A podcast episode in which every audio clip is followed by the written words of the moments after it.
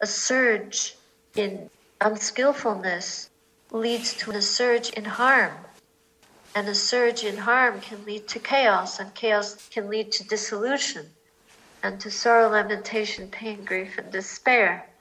So these are natural outcomes of a degradation of Dhamma in the world. But this happens in cycles. In the last century, there were world wars, and there was so much destruction and systemic murder going on. My family members were involved in that. It was horrific. Unimaginable treatment of human beings. It doesn't stop. It dies down for a while and then it arises again, because people follow the ways of ignorance and the ways of greed and the ways of hostility. And when the mind is ignorant, then it's easy to think that the person that you don't know, that looks different than you, is somehow inferior, because there's a lack of basic human respect for the human beings. There's just a basic lack of morality in those human beings. The meaning of respect is that we treat other beings the way we would like to be treated. We admire certain qualities that they have, and we respect them. We try not to harm them. But when we lose our respect, because of such ignorance. And the degrees of ignorance in the world have come because of the lack of restraint. When I was a small child, even older, there was such a thing as one day a week when people didn't work, at least. It's called either on Sunday or Saturday or Sabbath day. The stores were closed. You would never find a store open on Sunday. And then little by little, that kind of wore away, and the banks, the apartment buildings or the office buildings got taller than the places of religious worship. And so our values also became skewed. Our spirituality became less important than our economic success. Money just dominated everything. And then the stores were open every day. Nowadays, the stores are open 24/7. This is an encouragement for people to not stop consuming, not stop being engaged with money, with the world, with getting and spending, possessing. But what happens to stopping and listening and caring and being present? How important it is for us to take time to sit and stop and listen, so that we can know the truth. And that we can also reflect on the kamma.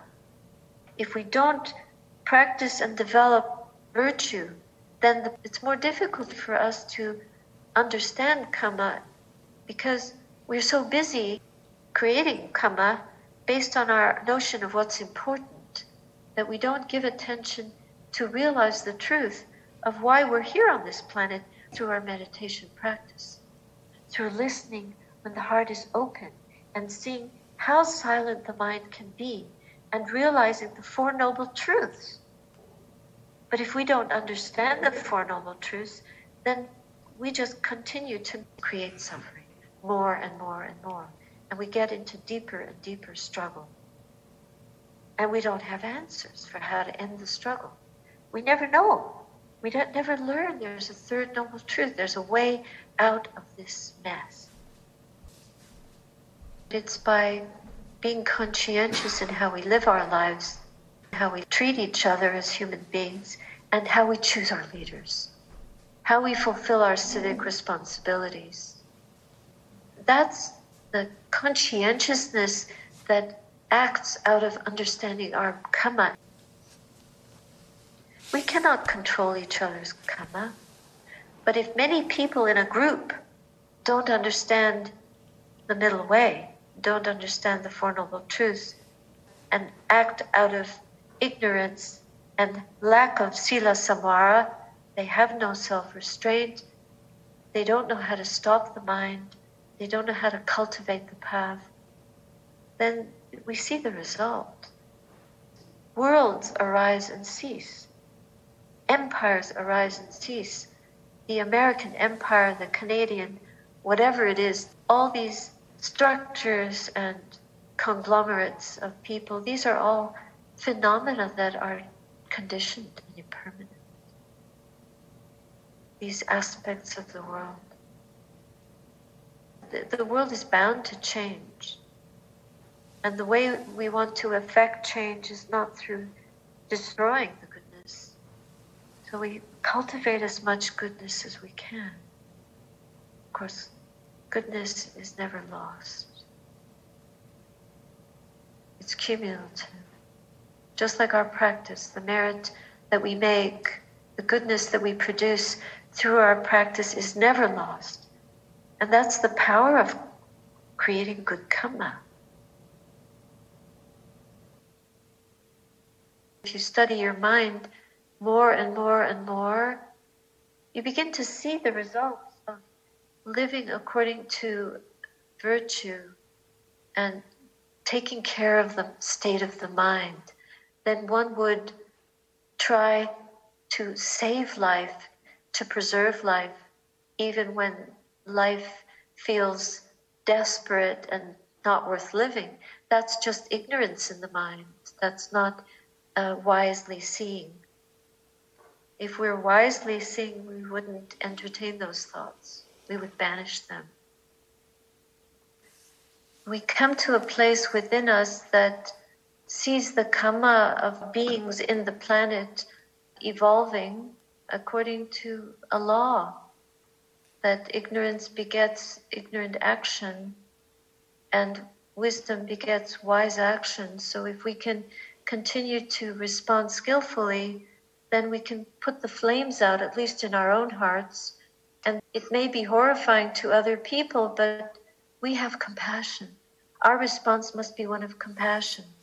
And if we can act skillfully, compassionately, to encourage a good response, to encourage wholesomeness, to encourage good treatment of whoever we meet, then eventually we can bring a decrease in hostility, at least not add to the greed, to the hatred and delusion in the world. One person less operating from those principles and operating from a place of non-fear, of non-greed, of non-ill will, of non-ignorance. This is how we can temper the mood. And it isn't just through language. It's, of course, it's through a deep understanding within us and through a compassion that comes from a deeper place, a resilience based on peace in the mind. That also is based in virtue, living wholesomely, thinking wholesomely, having compassion for the victim and the perpetrator, the whole system. We have to take responsibility and we have to respond well. So nonviolent communication takes more than a village. It's become a global pandemic, but it can also be a global healing, because communication now is so fast and so vast. If the Buddha was on Zoom more and more, and the Buddha is on Zoom, but sometimes, there are stronger forces at work. And there are dark ages and ages of light. But as long as we keep the light burning within us, we don't invite the dark age by destroying our life or by giving up. We just, to the very last breath, even if somebody walks in the hall and shoots us, we try to have compassion for the shooter. So we have a skillful mind state in our last breath.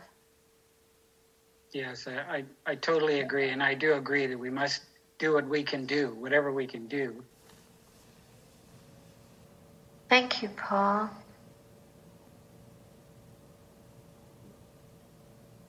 I have a question. I just wondered, what would the Buddha's idea of justice be? It's a karmic law. It isn't justice in the way that there is no justice. You can see there's no justice in the human realm. No. There might be some in some ways, but it's very limited. It's conditioned. It's conditioned by the state of mind of the people in positions of judging, running systems, and systems are imperfect. It's an imperfect world, cannot be perfect. But if we can learn not to judge ourselves, that's one way to start. Because the self-judgment comes from believing in a self, and that comes from ignorance. And we have to let that go and probe more deeply. Probe into the essential emptiness of the body-mind processes.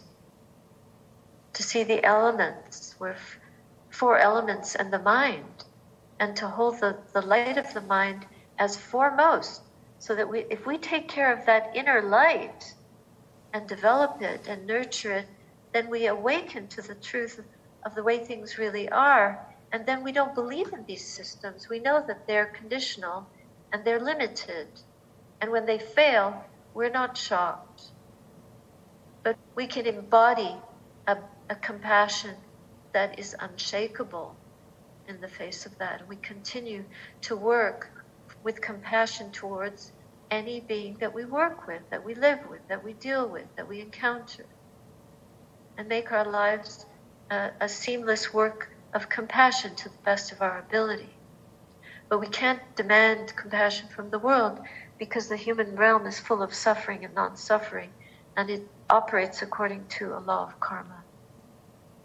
We're born here in many kinds of conditions based on lifetimes of living and dying and living and dying and following virtue or not following virtue. And finally, the ability to purify the mind totally is the freedom from this vicious cycle of birth and death, birth and death, birth and death. But to really break free from that, we have to die to the greed, and die to the anger, and die to the ignorance. That death. Then we're fearless, we're not afraid. The kandas, the dying of the heaps of the body, the sense doors, all that, sense bases, that death is just a shedding a coat till the next consciousness arises.